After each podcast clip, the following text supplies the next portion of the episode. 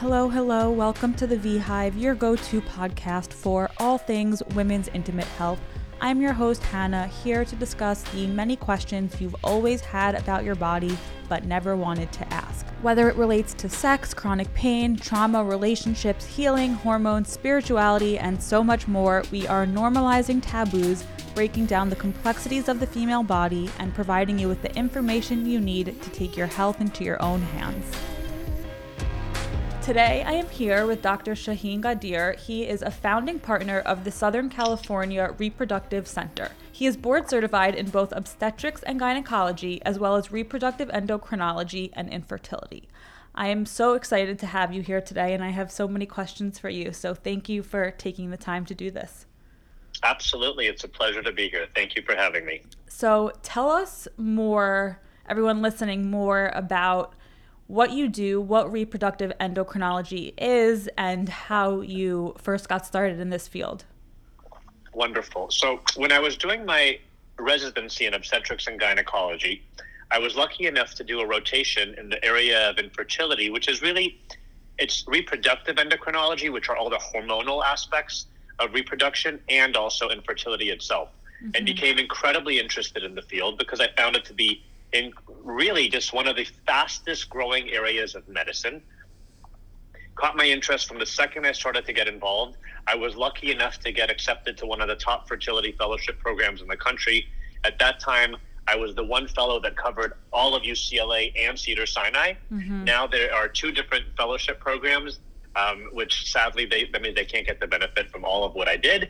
And I got a job at the clinic where we rotate through, which is Southern California Reproductive Center where I'm a founding partner now, and that is the largest fertility center on the west coast of the United States.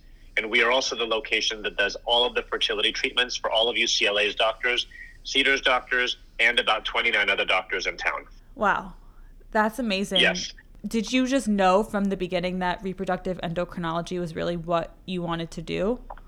I did not. I actually um, really wanted to go into obstetrics and gynecology. Mm-hmm because it was just a little bit more of a pleasant area of medicine that really attracted me to it, and I found it being overall um, more reassuring.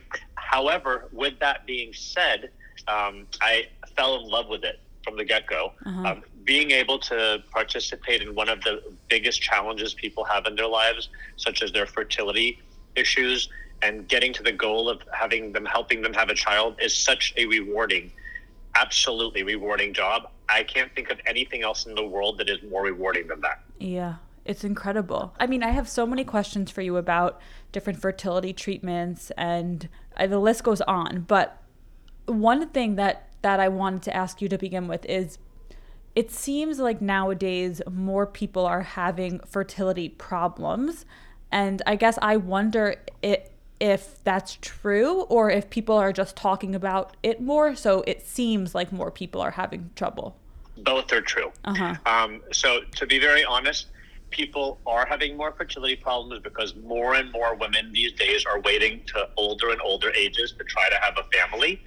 Some people probably have the myth that no matter what they do later, they could just go to a clinic and have a baby. Um, also, people are, it's not, there is no, the stigma that was there with it is much less these days, and people are doing very, very um, well and doing things that mean a lot in terms of opening about it and talking about it, and people in the press talking about it. So it's actually really um, something wonderful to know right now that people are open about it. So it sounds like people are just talking about it more often. Mm-hmm but there actually are more people having fertility issues as well. There are again, yeah, because people age-related causes are huge. And is that is that one of the main things that you see now, like um, women just trying to have kids later in life, and that presents a whole set of difficulties? Absolutely. Yeah. Okay, so let's get into talking about egg freezing. Why would someone freeze their eggs? Who is the right candidate? And yeah, we'll we'll start there. Great question. So basically anyone who has the smallest inkling or desire or chance that wants to have a child who has hit an age which I recommend 30. Mm-hmm. Um, earlier than 30 is always better, but once you hit 30, you really need to start considering it because there are some patients that we have coming into our office at like 31, 32 have already had a major decline in their fertility. Right. So any woman who wants to have a child who is not ready to do so at this moment is a perfect candidate, perfect candidate um, to basically do this process. Are there any other reasons, I guess, that someone would want to freeze their eggs besides for age?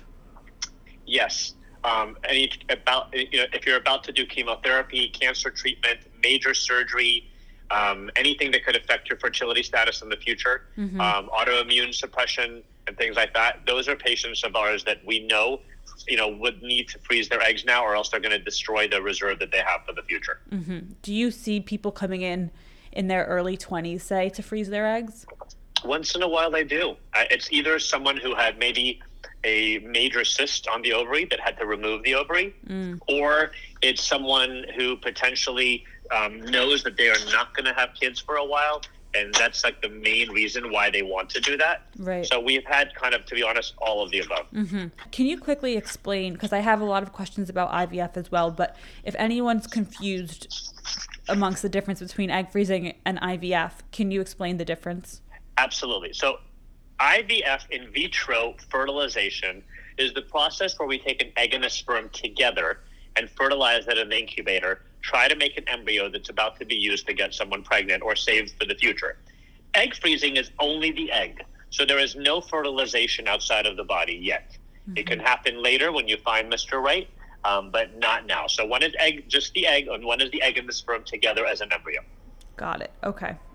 Another question I wanted to ask you, which is something I've been so curious about, and, and you are the perfect person to ask have people been freezing their eggs more due to COVID and the vaccine and, and everything that's just going on right now in the world? It's a really good question. so, one of the craziest things ever, mm-hmm. despite our clinic being closed for almost two months last year, mm. okay, we did more cases and more egg freezing cases than we ever did before because for once people were settled at home, they didn't have anything else to do they didn't have to go into their offices all the time. So they found it to be a perfect, perfect, perfect time to do so. Wow.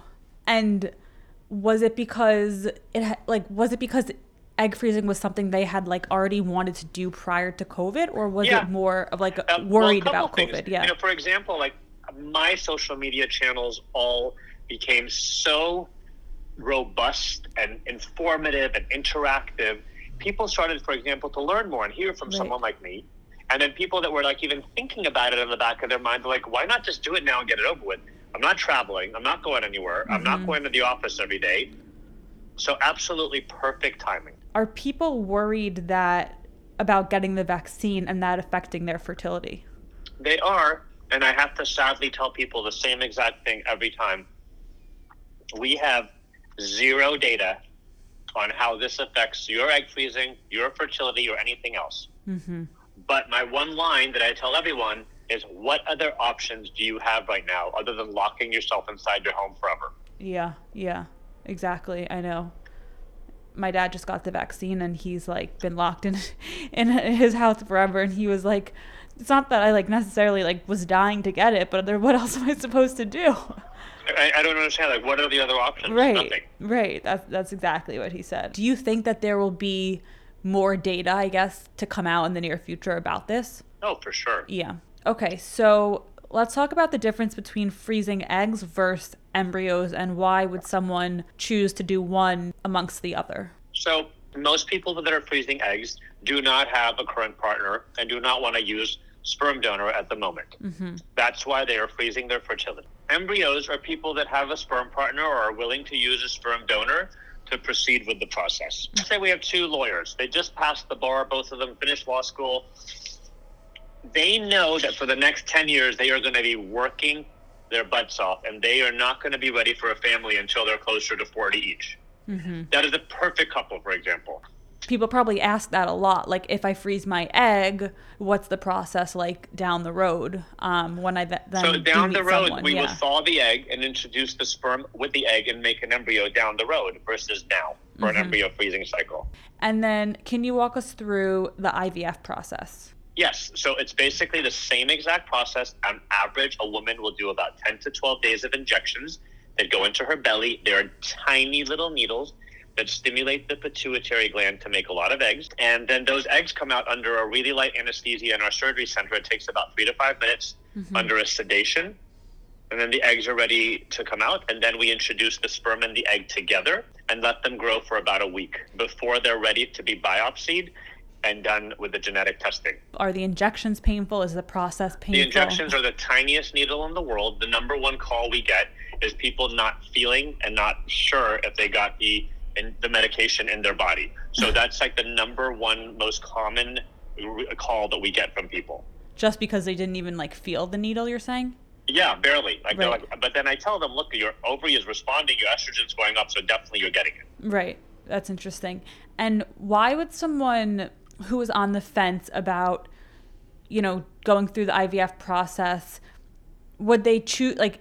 Is their chance of getting pregnant higher if they do IVF than if they just want to try naturally for six months or longer? What are your thoughts on that?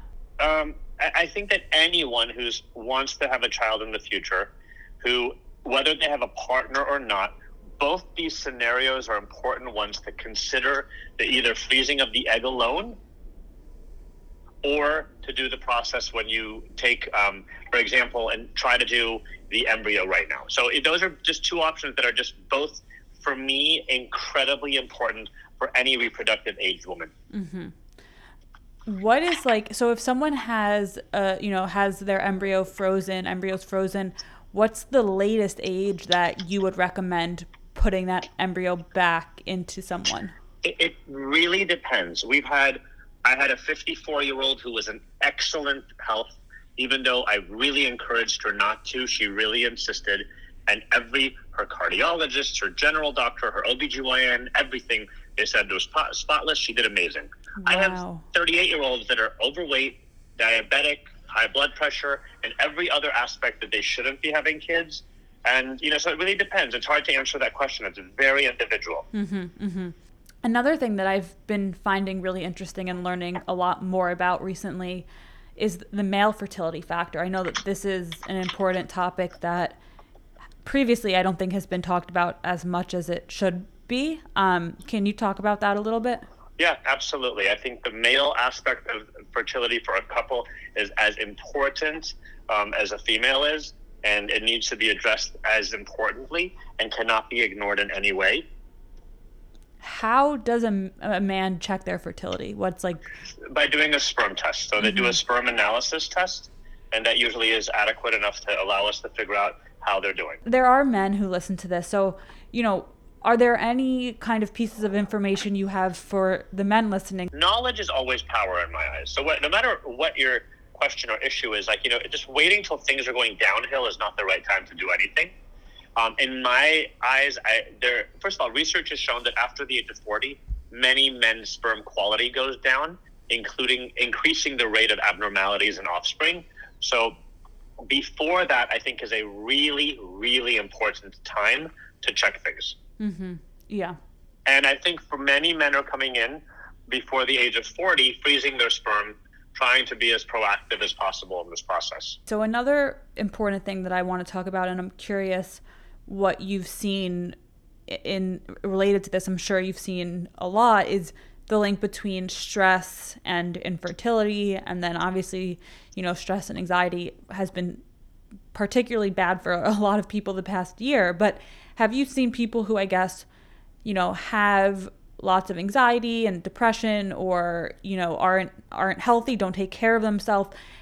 Is there a greater link between that and their ability to conceive? I don't know if there's a true link, but I do think there's some link. Mm-hmm. Um, I don't think if studies have proven it, right. but I think that for sure, 100%, there is some link. Yeah. Are there any recommendations you have for you know things that people can do at home that are like easy and affordable that they can implement into their life to just try um, to the best of their ability you know at home to increase their chances of getting pregnant naturally? I, I think being in the normal weight range and being as healthy as you can be obviously not using drugs and you know not using excessive alcohol not smoking at all those are all important things that people could do. In terms of like diet or meditation or like any of those like do, do you i think all of those yeah. things are really helpful. It all adds up little by little by little. Right. Another important topic is the lgbtq community and i know that you support this community and do a lot of work with couples and individuals in this community. So, can you speak a little bit more about that?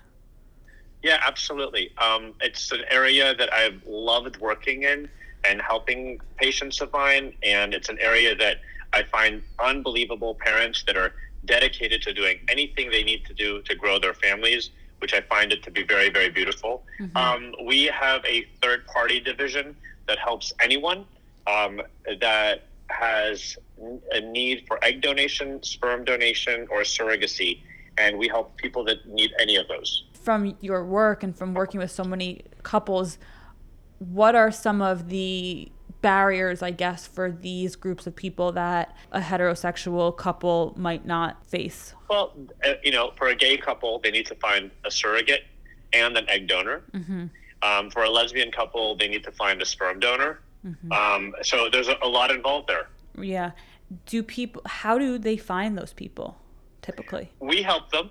Right. We have a division here in the office that helps people find their donors and their surrogates. Some people like to do the search themselves. If someone is looking for a fertility specialist in a different part of the country or the world, are there certain things that they should look for, certain questions they should ask, you know, in order to go about finding the best doctor? Absolutely. I think it's incredibly important to do your research and make sure that you're finding the best lab with the highest success rate with doctors that your personality meshes with um, as soon as you can. And mm-hmm. finding all of those things sometimes can be rather challenging especially in parts of the country where there's a limited number of fertility doctors. Right. So these are all the most important things that I would be looking for if I was looking for a fertility doctor. In terms of specific questions, is there anything that that someone should ask a, a woman or a couple or a man should ask that really, you know, can help identify if this is someone that you would want to trust for this process? I think it's yeah. important to ask the number